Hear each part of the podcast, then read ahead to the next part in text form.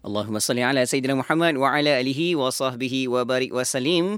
Syukur Alhamdulillah kembali bersama saya Syafiq Saleh dalam pertemuan di Destinasi IKIM. Dan hari ini kita nak teruskan lagi bual bicara kita bersama rancangan Vaksin Hati. Dan untuk itu anda boleh sama-sama tonton di Facebook Live IKIM FM dan juga di YouTube IKIM. Sebab apa kita nak sama-sama bawakan lagi perkongsian dengan tetamu kita ni. Ha, dan uh, di setiap hari Isnin petang kita nak bincang lagi bagaimana untuk kita nak susun-susunkan, nak uruskan emosi diri kita dengan sebaik-baiknya supaya seimbang. Tambah-tambah kita nak fokus uh, dengan uh, tajuk ataupun dengan tema kita berkaitan dengan keluarga dan juga pasangan suami isteri. Dan untuk itu terus kita nak bersama dengan tetamu kita yang dapat bersedia di talian ketika ini mengalu-alukan kehadiran Uh, ini dia Tuan Fazli Aziz merupakan kaunselor berdaftar dan juga pengasas bijak emosi. Assalamualaikum Tuan. Waalaikumsalam warahmatullahi wabarakatuh. Apa khabar Haji Syafiq sihat eh? Baik, seadanya tuan. Syukur. Okey, kita dapat lagi bersama petang ni tuan walaupun sedang ya. uh, tengah cuti. Uh, ada sahabat-sahabat kita yang update juga ni tengah dengar dalam kenderaan entah ke mana laluannya tu. Insya-Allah sambil-sambil uh. itu kita boleh isi-isikanlah dengan pengisian untuk halua telinga kita dalam kenderaan tu kan. Masya-Allah. Dan tuan petang ni kita nak sambung lagi tuan bual bicara kita bagaimana untuk uruskan emosi diri kita ni dalam konteks rumah tangga dan tajuk kita petang ini berkaitan senarai semak kesihatan rumah tangga. Kenapa rumah tangga perlu sihat tuan? kan? Kita nak sambung lagi tuan bagaimana kriteria-kriteria penting yang perlu kita uh, tingkatkan lagi, perhebatkan lagi untuk uruskan dengan sebaik-baiknya. Silakan tuan di awalnya. Okey baik bismillahirrahmanirrahim. Assalamualaikum warahmatullahi wabarakatuh. Uh, Alhamdulillah rabbil alamin wassalati wassalamu ala asyrafil anbiya'i wal mursalin wa ala alihi wa sahbihi ajma'in. Subhanaka la ilma lana illa ma'alamtana innaka antal alimul hakim wala haula wala quwata illa billahil aliyil azim. Rabbi shrah li sadri wa yassir li amri wahlul 'uqdatam min lisani yafqahu qawli. Allahumma aftah alina hikmatak wa shur alina min khazain rahmatika ya arhamar rahimin. Amin amin ya rabbal alamin. baik uh, terima kasih Haji Syafiq uh, dan juga kepada para penonton. Para penonton para pendengar radio IKIM uh, ah, walau di mana juga anda berada kan? Maklumlah sekarang ni uh, musim cuti sekolah. Uh, yeah. jadi mungkin ada yang sedang on the way nak bercuti, ada Betul. yang sedang bercuti, ada yang tengah bercuti kan. Yeah. Ada yang mungkin pasangan-pasangan PJJ untuk oh, oh. daripada JJ tu uh, nak ke apa ni di di di H uh, di H dekat di hati. ah kan. Maknanya daripada yang jauh jarak jarak jauh tu nak didekatkan. Jadi selamat kembali, selamat hmm. ber berkongsi emosi gembira, emosi yeah. seronok, uh, berkongsi rasa insya-Allah uh, perasaan yang positif bersama dengan pasangan. Okey.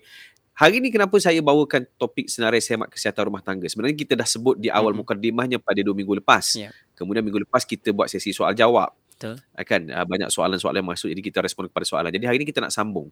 Sebab saya senaraikan enam C, enam aspek, enam sudut perkara yang perlu kita semak dalam rumah tangga. Mm-hmm. Kenapa saya gunakan istilah kesihatan rumah tangga? Mm. Dia sebenarnya kan nikmat yang kita hadap yang kita nikmati hari ini kan sebenarnya kan contoh kekayaan, populariti ataupun kita kata kesenangan, ketenangan hidup ni mm-hmm. semuanya dapat kita nikmati bila kita sihat. Ya. Yeah. Setuju tak? Mm kan betul uh, sebab itu, itu antara nikmat yang paling besar lah uh, sebenarnya kalau kita kalau kita kata nikmat yang paling besar pada kita sebagai seorang muslim ni adalah nikmat Islam mm-hmm. kan bila kita dapat masuk Islam kita dapat belajar kita itu nikmat yang paling besar tetapi mm. antara satu lagi nikmat yang besar juga adalah nikmat kesihatan yeah. kita kaya macam mana sekalipun kalau tak sihat kita tak dapat nikmati kan kita kaya macam mana aku kaya lah kata okey kaya kita popular macam mana pun mm-hmm. uh, ada setengah orang dia mengejar populariti mm popular macam mana pun bila dia sakit dia tak dapat menikmati populariti. Betul. Apa lagi yang kita nak? Kita hmm. nak apa? Uh, mana mungkin kita akan tenang dan bahagia? Susahlah kebiasaan kita bercakap dari segi bahasa orang awam lah. Hmm. Kan? Yeah. Susah untuk kita tenang dan bahagia dalam keadaan sakit. Hmm. Sebab bila orang sakit dia akan selalu mikirkan macam mana nak buat ibadah susah, nak buat tu susah, nak buat ni susah. Hmm. Hidup dalam kesakitan. Jadi nak tenang dan bahagia dalam keadaan sakit ni sangat susah. So sebenarnya dalam rumah tangga ni kita akan nikmati kehebatan, kenikmatan rumah tangga ni apabila rumah tangga kita sihat. Hmm.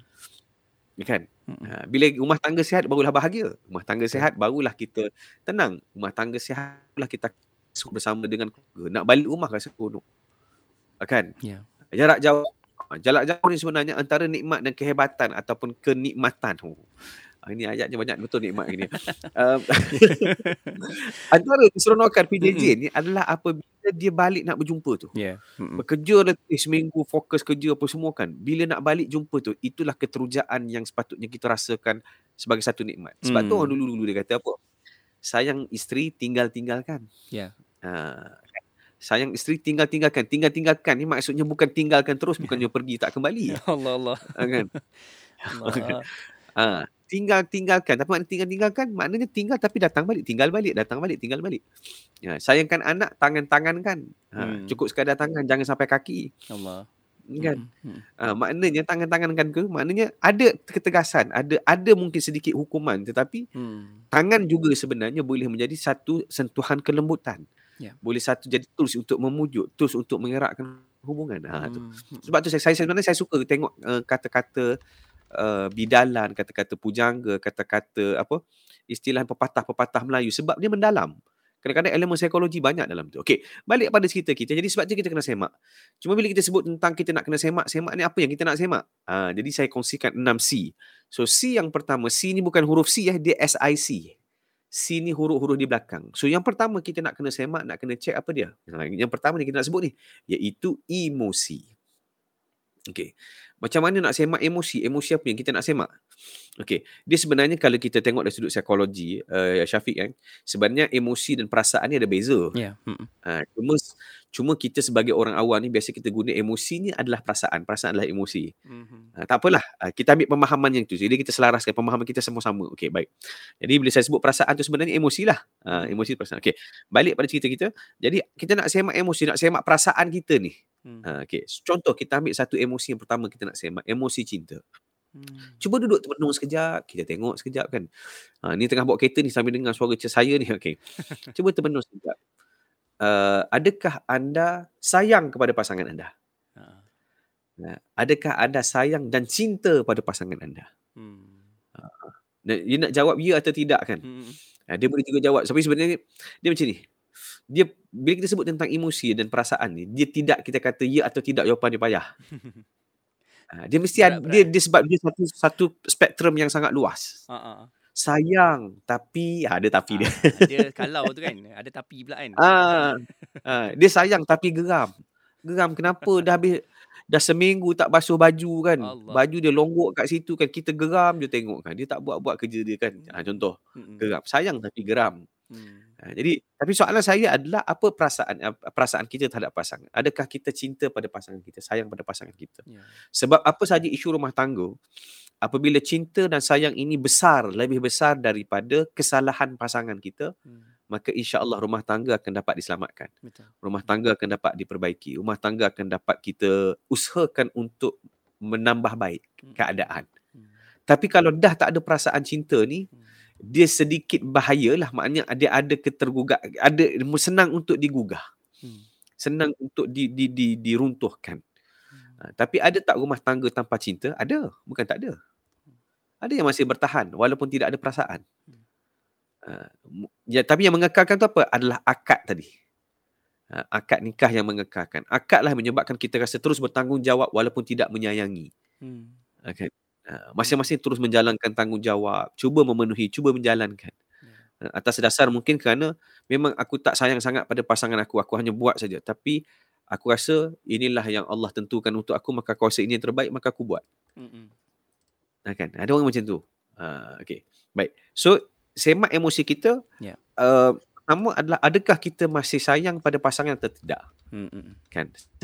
Dalam mana sayang kita, cinta kita pada pasangan? Dalam mana? Hmm. Kan? Mm. Uh, eh? Okey. Jadi uh, itulah itu soalan yang pertama. Ada banyak lagi soalan yang saya nak tanya. Jadi anda kena bersedia untuk jawablah walaupun tak jawab melalui WhatsApp konti. Tak apa. Sambil kereta cuba fikir sekejap, jenuh sekejap kan. Ya. Uh, insyaAllah. Kita rehat seketika DJ Syafiq. Baik, baik, baik Tuan. InsyaAllah pasti itu akan jadi persoalan kepada kita. Setiap kita kena tanya diri kita, eh aku dah buat dengan cara yang betul ke? Dah terbaik ke bersama dengan pasangan? Ha, semua antara persoalan yang boleh kita tanya-tanyakan. Eh. Kita bersama pasangan, adakah kita ni uh, duduk tempat yang sama ataupun ada lagi peningkatannya? Kejap lagi kita bincang dengan lebih lanjut Tuan berkaitan dengan senarai semak apa lagi yang perlu kita kemas-kemaskan dalam kehidupan kita ini. Okey, kita berehat seketika. Jangan ke mana-mana. Terus kekal bersama IKIM, Inspirasi Inforia Islami. Bismillahirrahmanirrahim. Allah. Bismillahirrahmanirrahim. Allah. Bismillahirrahmanirrahim. Bismillahirrahmanirrahim. Bismillahirrahmanirrahim.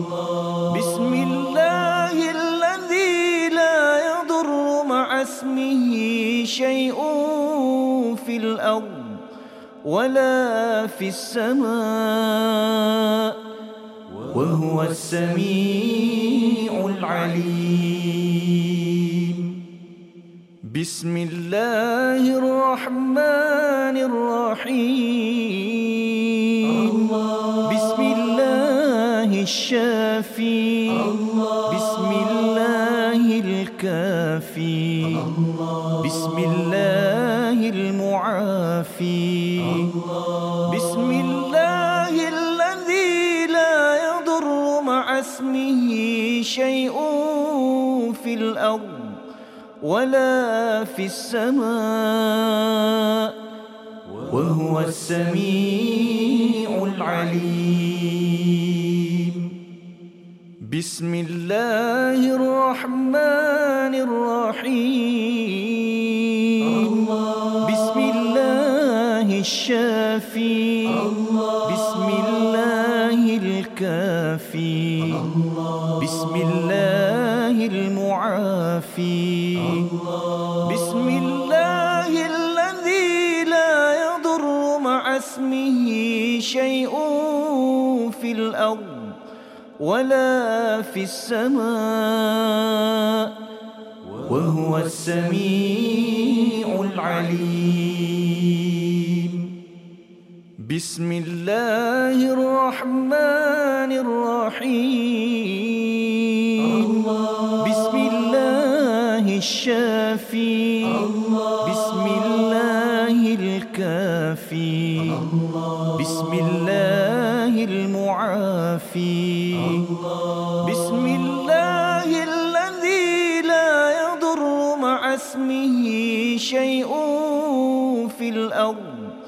ولا في السماء وهو السميع العليم. بسم الله الرحمن الرحيم. بسم الله الشافي. بسم الله الكافي. بسم الله المعافي.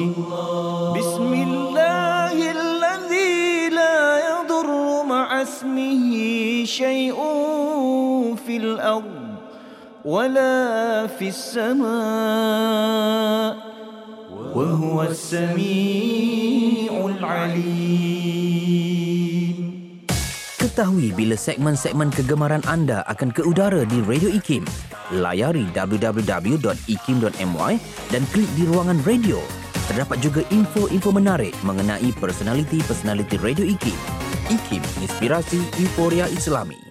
Alhamdulillah kembali bersama IKIM Inspirasi Inforia Islami. Syukur saya Syafiq Saleh masih lagi temankan anda menerusi destinasi IKIM dan kita berada menerusi di rancangan Vaksin Hati. Kita nak belajar lagi bagaimana untuk susun-susunkan, uruskan emosi diri kita menerusi dalam konteks rumah tangga antara pasangan suami dan juga isteri serta keluarga. Dan kita masih lagi bersama dengan tetamu kita di talian ketika ini. Kita bersama dengan Tuan Fazli Aziz merupakan kaunselor berdaftar dan juga pengasas bijak emosi. Baik tuan, kita bincang hari ini dengan tajuk Senarai Semak kesihatan rumah tangga. Ha, bila cakap kesihatan tu dia ada beberapa maksud kan seperti apa yang tuan maklumkan tadi hmm. seperti perasaan kita, respon kita dan juga apa sahaja tindakan kita dalam rumah tangga semuanya akan main peranan. Saya terfikir kan tuan uh, bila tuan sebut hmm. tadi dalam rumah tangga ni kena ada cinta tapi ada juga pasangan yang tak ada cinta tapi kekal je. Saya teringat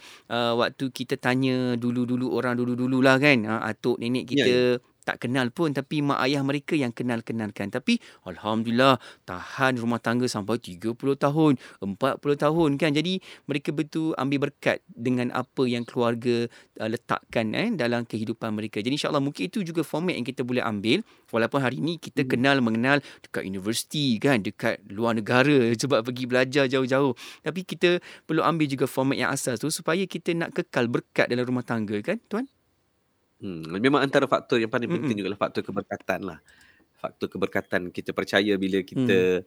taat pada mak ayah, yeah. kita ikut apa yang apa ni sunnah-sunnah Nabi. Betul. Uh, kita nak laksanakan apa yang Allah suruh, kita betulkan niat dan sebagainya, kita insya-Allah kita yakin ada faktor keberkatan. Hmm. Uh, kadang-kadang rumah tangga tu kalau kita tengok dari segi logik akal kan macam macam payah je kan. Uh, yang ni mungkin Berat. budayanya jauh berbeza kan. Tak sekufu dan sebagainya. Aduh. Tapi bila kahwin, eh, Alhamdulillah Aduh. bahagia juga. Uh, elok. Uh, jadi mana uh, itu faktor mungkin antaranya hmm. adalah faktor keberkatan. Hmm. Uh, cuma kita juga kena faktor ikhtiar kita hmm. uh, untuk macam mana kita nak memperbaiki menambah baik. Sebab tu bila kita semak, contoh hmm. senarai semak kesihatan rumah tangga hmm. adalah antara cara ikhtiar kita untuk melihat kita berada di mana. Okay hak kesihatan kita kan. Hmm. Yang macam contohlah kita dah lama tak buat medical check up kan. Hmm. Ha, kita rasa kita sehat, sehat, sehat. Rupanya pergi, bila pergi check, ya Allah, darah tu ha, tinggi, acid uric tinggi. Ai kena go out, go in pula kan. Allah, Allah. Uh, jadi kita tak rasa kita tak rasa kita sakit sehingga kita menyemak keadaan yeah. sebenar berdasarkan hmm. uh, tanda-tanda tertentu. Barulah kita sedar oh rupanya aku ni ada penyakit Hmm. Kena berjaga, ambil ubat, kena jaga makan, jaga tidur, jaga kesihatan, jaga tekanan. Hmm. Kan?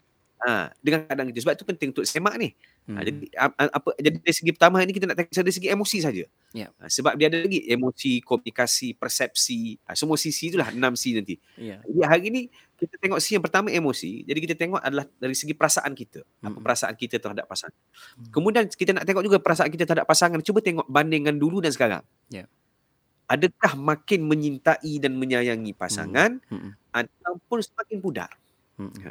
dia masalahnya DJ Syafiq bila yeah. kita bincang pasal emosi dia antara antara orang yang tak suka dengar orang lelaki. Dia suka dengar tapi kalau isteri tanya abang abang sayang saya tak? Allah. kan? Abang betul-betul sayangkan saya tak? Apa buktinya? Ah sudah. Dia nak jawab itu kan dia jawab kadang-kadang dia jawab je lah macam ah ya sayang. Kan? Betul ke sayang? Cakap betul-betul? Iya. Ha, kan? Dia sebab orang lelaki ni susah sikit nak berbincang tentang emosi. Tapi adakah dia tidak beremosi? Dia beremosi, dia rasa. Dia tahu yang dia nak. Kan? Dia tahu yang dia tak suka. Kan? Dia tahu apa yang isteri dia buat yang membuatkan dia bertambah sayang pada isteri dia. Ha, cuma bila nak berbincang tu masalah. Jadi hari ni kita ada semak untuk diri kita dulu. Hmm. Perasaan kita. Hmm. So kita dengan pasangan, adakah kita sekarang ni rasa makin bahagia, makin menyayangi atau hmm. makin berkurangan? So kalau rasa makin berkurangan, memang kita kena check apa punca. Hmm. Ha, kan? Ha, sebab ada orang memang macam tu. Ada kebiasaan kita tengok ada orang macam ni DJ Syafiq. Yeah. Dia rasa awal kahwin dia rasa best sangat. Tapi lama kelamaan makin berkurang. Mm-hmm. Ha, tapi ada orang yang masa kau awal kahwin tu rasa susah sangat. Rasa payah sangat. Tengah buat adjustment lagi. Mm-hmm. Kan, tengah nak menyesuaikan diri lagi. Tapi lama kelamaan dia rasa eh makin okey. Makin bahagia. Makin makin seronok.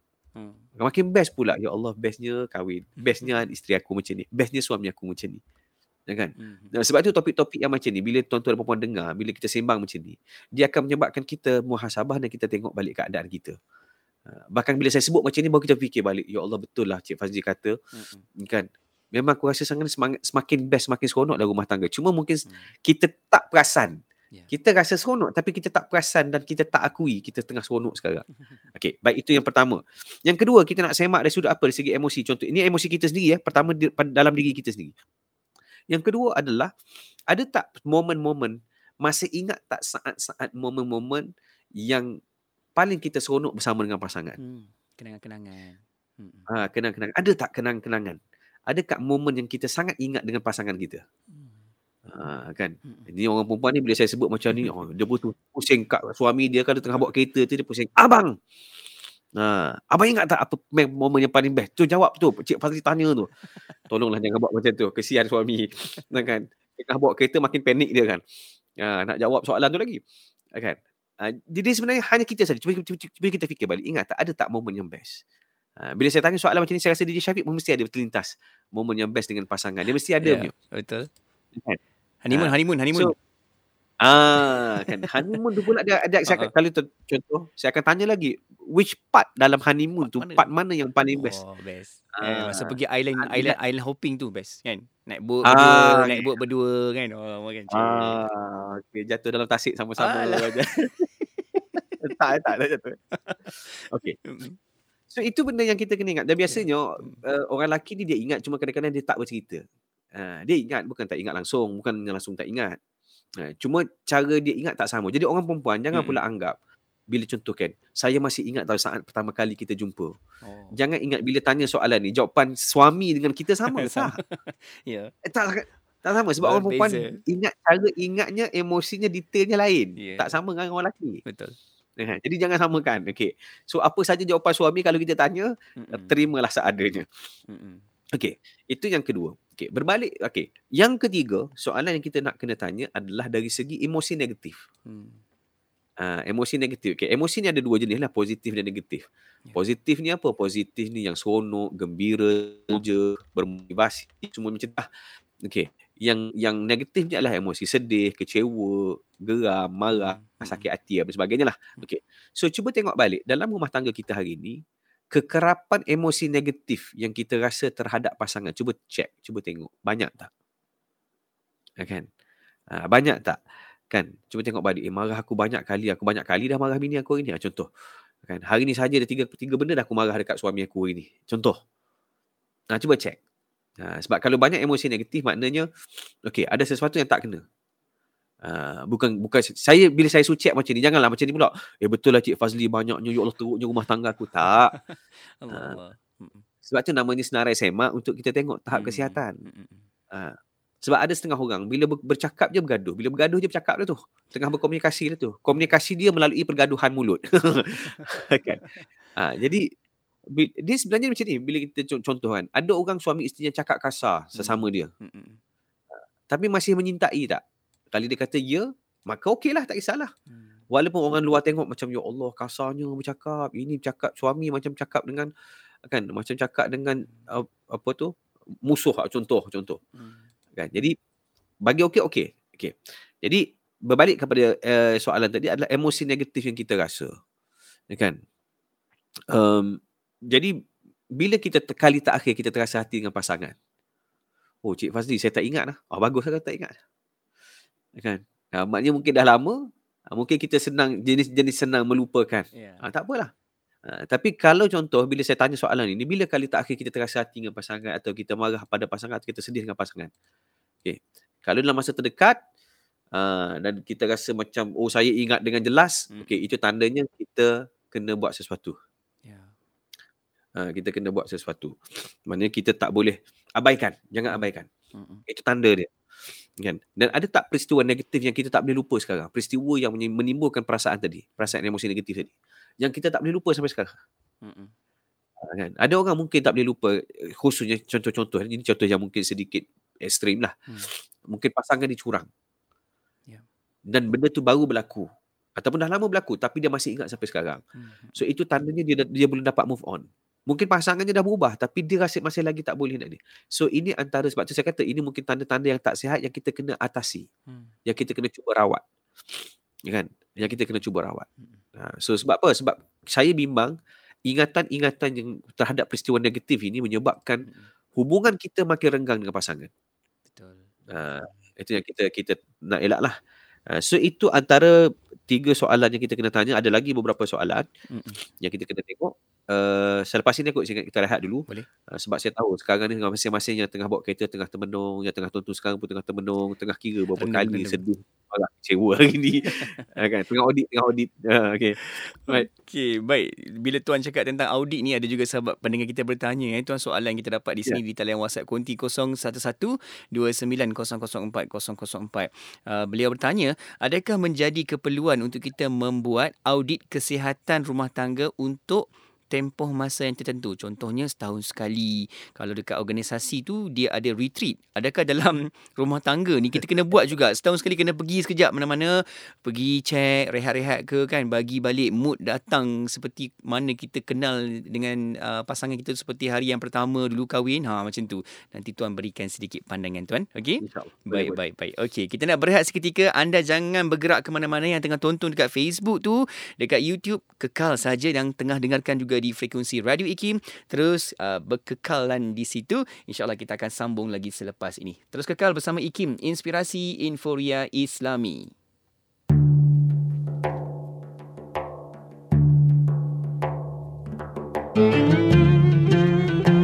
عن أنس بن مالك رضي الله عنه عن النبي صلى الله عليه وسلم قال اللهم لا سهل إلا ما جعلته سهلا وأنت تجعل الحزن سهلا إذا شئت سهلا daripada Anas bin Malik radhiyallahu anhu bersabda Rasulullah sallallahu alaihi wasallam Ya Allah tiada kemudahan melainkan apa yang engkau menjadikannya mudah Engkau menjadikan suatu kepayahan menjadi mudah apabila engkau kehendaki ia mudah.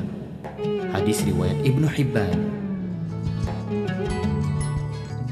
Siapakah dia insan yang paling mulia dibandingkan dengan para anbiya dan para rasul? Nabi-nabi dan para rasul juga bekerja. Nabi Adam alaihi salam bertani. Nabi Ibrahim menjual pakaian. Nabi Nuh dan Nabi Zakaria adalah tukang kayu. Nabi Idris alaihi salam adalah seorang penjahit baju.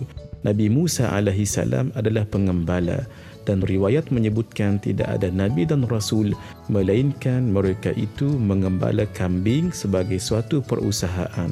Kerana itulah Nabi Daud alaihi salam sendiri difirmankan oleh Allah Subhanahu wa taala wa 'allamnahu san'ata labusin lakum lituhsinakum min ba'sikum fahal antum syakirun dan telah kami ajarkan kepada Nabi Daud untuk membuat baju besi untuk kamu sebagai memelihara kamu dalam peperanganmu maka hendaklah kamu bersyukur kepada Allah Subhanahu wa taala. Nabi Muhammad sallallahu alaihi wa alihi wasallam sebagai rasul yang paling unggul dalam memberi contoh kepada yang lain juga adalah seorang pengembala kambing di awalnya dan seorang peniaga yang sangat berjaya. Eh, ada orang kata susah nak buat benda baik. Nak kena tunggu benda besar dulu ke nak buat benda baik? Ah, sebenarnya tak. Benda baik ni kita buat bermula dengan sekecil-kecil benda. Apa dia? Contohnya, jangan buang sampah di luar kereta. Ya Allah, kadang-kadang bila kita tengok sesuka hati dia nak buang sampah luar kereta. Kalau tempat lain, orang boleh kutip. Tapi kalau tengah jalan, siapa nak kutip? Ah, jadi sampah kita, tanggungjawab kita. Pesanan ini dibawakan oleh saya Fazli Aziz untuk IKIM Inspirasi Inforia Islami.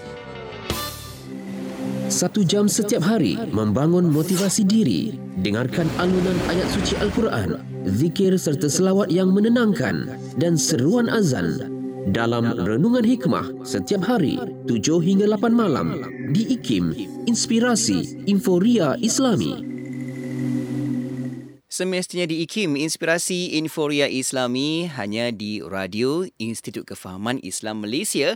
Dan kita masih lagi bersama menerusi destinasi IKIM dan saya Syafiq Saleh. Kita dalam uh, rancangan Vaksin Hati. Di talian kita sedang bersama dengan Tuan Fazli Aziz merupakan kaunselor berdaftar dan juga pengasas bijak emosi. Kita bincang dengan tajuk hari ini, Senarai Semak Kesihatan Rumah Tangga. Okey Tuan, kita nak terus dengan soalan yang kita dapat tuan di talian WhatsApp konti okay. 0112900404. Sahabat kita ni bertanya, adakah menjadi keperluan untuk kita membuat audit kesihatan rumah tangga untuk tempoh-tempoh masa tertentu? Maksudnya, beberapa lama sekali bawa pasangan kita cek balik apa yang abang terkurang. Ada tak apa-apa tak puas hati dengan abang? Boleh ke buat macam tu tuan? Macam mana tuan? Silakan. Okey, boleh? Aku jawab je, boleh. Boleh. Okey, tapi sebenarnya saya nak ucap terima kasih kepada yang banyak bertanya dekat oh. di dalam segmen Besin Hati ni kan. Ya. Hmm. Uh, dan saya nak mengucapkan terima kasih satu yang kedua saya nak menggalakkan lagi kalau ada pertanyaan Hmm. boleh tanya Hmm. kalau tak sempat dalam episod ini kita akan jawab dalam episod yang akan datang kalau Ya. tak sempat juga biasanya saya kita akan buat dalam setiap tiga episod episod yang keempat tu Hmm. setiap bulan hujung bulan tu kita akan cuba buat untuk sesi soal jawab Soal saja. Betul. Ah, jadi insyaallah. Okey, baik balik pada kepada soalan ni ada ada tak menjadi keperluan untuk kita buat uh, uh, audit ni dalam tempoh masa tertentu. Hmm. Sebenarnya dia tak ada dia tak ada format masa. Tapi alangkah baiknya kalau kita dapat buat dalam keadaan um, yalah dalam kekerapan yang lebih tinggi lebih baik. Hmm. Sebab dia macam kesihatan tubuh badan juga. Kan bertahun tak cek sekali cek ha tu terkumpul dia punya kencing manis tu kan. Ha contoh macam tu lah isu dia kan. Uh, at least bila kita dapat buat secara regularly sen, uh, secara berkala kita akan lebih cepat detect keadaan-keadaan yang kita tak inginkan. Uh, maknanya petanda-petanda kepada konflik. Uh, konflik kecil yang boleh membawa kepada konflik yang lebih besar. So kita cepat sedar kita boleh cepat bertindak. Uh, dan isunya sekarang ni masalah dia macam ni. Uh, kita dah bincang, contoh kita bincang tentang semak emosi. Ada orang dia ada sedar, contohlah macam ni. Pergi hospital buat medical check up. Tiba-tiba dapat tahu tanda rupanya ada kecil manis. Kan? Uh, risau, risau. Memang risau. Dapat kecil manis, risau. Betul. Kan? Dalam keadaan risau tu dia buat apa? Tak apalah, pasrah, reda je lah. Makan je lah apa nak makan. Ah tu teh tarik dia nala lah teh tarik macam kan. Ah teh tarik ice blended chocolate apa semua dia bahan dia kata nak buat macam mana dah takdir Allah. Maka dia tidak mengubah apa-apa. Sebab checklist semak ni adalah untuk beri beri kita satu pemahaman tentang keadaan semasa Hmm. dan yang penting selepas itu tindakan kita. Hmm. Itu lebih penting. Hmm. Kan? Ha, jadi jadi semakin kerap ni sebenarnya semakin baguslah. Ha, tapi tidak pula saya katakan contoh orang semak kesihatan tubuh badan kan takkan hari-hari medical check up. Hmm. Uh, biasa orang cadangkan 6 bulan sekali, 3 bulan sekali Hmm. kan uh, supaya dia tidak terlalu tidak hari-hari nak cucuk darah hari-hari keluar naya juga Ya, betul. kan. So, sama juga kan. Apatah lagi dia macam ni. Sebenarnya kalau kita rasa macam tak best kita buatlah senarai semak. Cek balik. Uh, cuma dia, dia tak adalah format structure macam yang saya saya buat satu-satu ni. Uh, tapi kita boleh rasa sebenarnya kalau rumah tangga kita ni ada rasa macam tak best, rasa tak seronok. Okey, cuba kita tengok. Ha, baru tengok kepada ni. Bila rasa tak best tu cuba terus tengok. Kan? Rasa macam biasa je emosi. Okey, sebab tu saya nak masuk kepada tanda yang seterusnya. Yang kita semak seterusnya dari segi emosi juga. Yang kita nak kena check. Contoh eh, soalan yang keempat yang kita nak kena tanya adalah emosi kita dengan pasangan. Okey, contoh kebersamaan. Okay. Ya. Hmm. Kita suka pasangan bila kita duduk di rumah. Kita suka pasangan kita ada di rumah atau tak ada? Suka, kebanyakan suka eh. Ah, yang suka alhamdulillah, yang tak suka tu dia jawab. Biasa kalau saya tanya soalan macam ni, yang tak suka tu dia diam je. Eh. Tapi hmm, ya juga ya kan. Nak jawab kuat-kuat pun Ya. orang rumah ada sebelah Hmm. uh, ataupun suami ada sebelah. Okey. Hmm. Yang ni kena tengok. Uh, sebab dia berjauhan bila berjauhan tu rasa rindu tak? Hmm.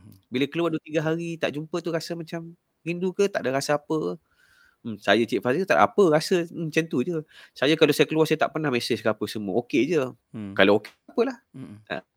Sebab saya pukul kita semua. Saya kata ini adalah panduan kita. Hmm. Sebab ada orang uh, dia dia uh, berpisah lama pun dia, dia still okay. Hmm. Ada rasa rindu tak? Adalah sedikit. Alhamdulillah, tak apa.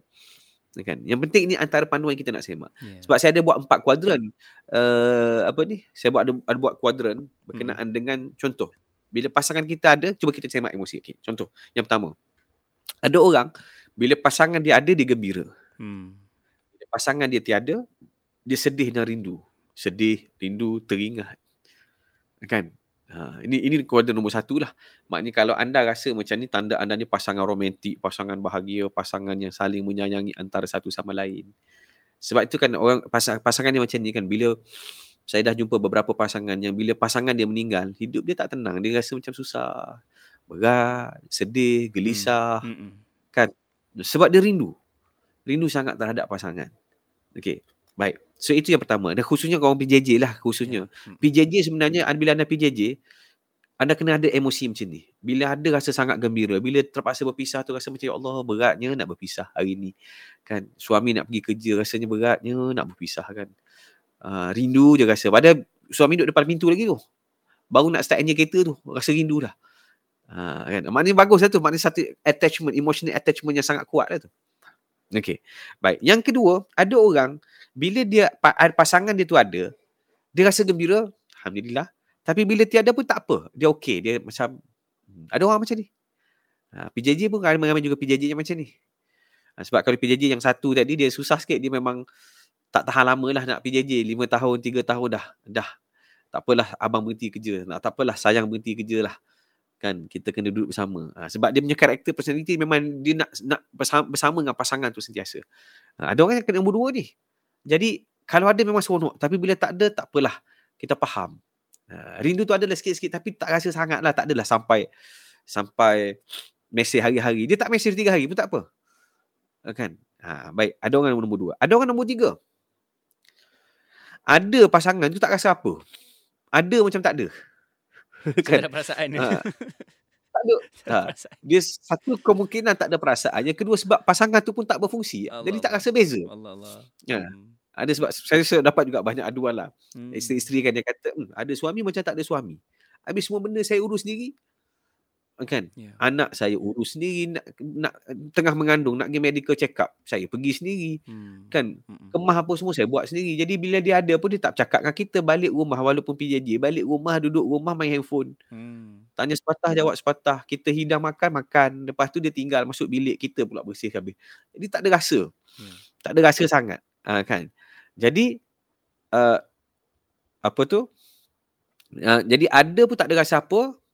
Ha, tapi yang lebih, yang takutnya jadi macam ni, nombor tiga ni. Bila tak ada gembira pula. Oh ya Allah, oh. dia tak ada dah. Dia balik. Happy. Lega. Lega rasa. Ah ah ah. Ha, kan? Okey. Oh, lega rasa. Tak serabut dah. Kan? Lega rasa rasa Ya. macam baru, baru lepas daripada bebanan yang besar tu. ah, Aduh aduh aduh. Ah, jadi para para penonton, para penonton, para apa ni suami isteri kena check Ya. balik kalau hubungan kita kan. Ah. Bila contoh kita rasa bila suami kita nak balik pergi kerja dah, nak pergi mana nak pergi bekerja dah. Hmm. PJJ kan contoh PJJ. Uh, ataupun isteri kita nak nak nak kita pun dah nak balik ke kamp, nak balik ke tempat kerja kita, nak tinggalkan pasangan kita ni, hmm. ha, apa rasa? Ha, kan? Kalau rasa gembira je nak yes, nak balik kerja dah. Ha, tu petanda tu bahaya juga tu. Okey, dan yang keempat apa dia? Ada pasangan kita ni rasa serabut, tak ada gembira. Oh. Ha, yang tadi ada tu Ada. tak ada lah rasa okey je biasa je lah kan. Ha. Ini ada rasa ya Allah serabutnya dia ni ada. Ha, kan? Terus risau. Suami nak balik tu terus risau lah. Dia nak balik lah. Habis lah. Malahnya. Alah penat lah. Hmm. Kan? Okay. Hmm. Ataupun, okay. Macam tu lah. Dan bila tidak ada gembira. Hmm. hmm. So ini empat apa ni uh, kuadran ini kita kena tengok lah. Saya rasa kita kena tengok, Hmm. kita kena perhatikan. Uh, so maknanya kalau nombor tiga, nombor empat itu memang kita kena buat sesuatu itu petanda bahawa rumah tangga kita berada dalam keadaan yang perlu kita perbaiki. Hmm. Uh, mudah rasa tak best kan. Ha, wallahu a'lam. Amin ya Allah eh, itu dia eh beberapa uh, situasi yang tuan sediakan kepada kita dan itu menjadi satu persoalan buat kita supaya checklist soalan-soalan tu pun dah jadi checklist untuk diri kita sendiri ni adakah kita betul-betul uh, buat tindakan tindak balas respon yang baik dengan pasangan kita dan uh, setiap persoalan itulah juga akan menjawab bagaimana dah pun mula gerak ke diri kita ni ha, dah pun mula berubah ke ha, semua tu kita perlu tingkatkan lagi sebab kita dalam rumah tangga seperti apa yang tuan pernah kabarkan sebelum ni bukan kita saja tapi melibatkan ahli keluarga, anak-anak, tambah-tambah keluarga Hmm, yang besar kan tuan, sebelah keluarga lelaki, sebelah keluarga perempuan itu semua tu berkaitan dengan kita juga. Ha, jadi kena berubah ke arah kebaikan. Masya-Allah. Terima kasih tuan atas perkongsian kita pada petang ini. Banyak yang kita Sama, belajar, sama. banyak lagi yang kita dapat ketahui insya-Allah ya tuan. Kita akan jumpa lagi tuan untuk InsyaAllah. pertemuan yang akan datang insya-Allah. Baik. InsyaAllah jangan serik.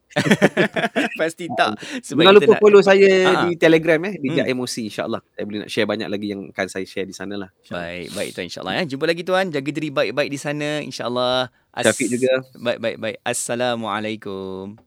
Waalaikumsalam warahmatullahi wabarakatuh. Alhamdulillah. Terima kasih kepada sahabat-sahabat, rakan-rakan penonton, sahabat pendengar yang sentiasa ikuti rancangan Vaksin Hati yang kita bawakan di setiap hari Isnin petang. Dan anda boleh sama-sama tonton semula di Facebook dan juga di YouTube IKIM. Dan terus like, komen dan juga share untuk kita dapatkan lagi manfaatnya menerusi rancangan ini insyaAllah. Okay? Dan banyak lagi perkongsian selepas ni buat anda terus kekal bersama IKIM Inspirasi Inforia Islami.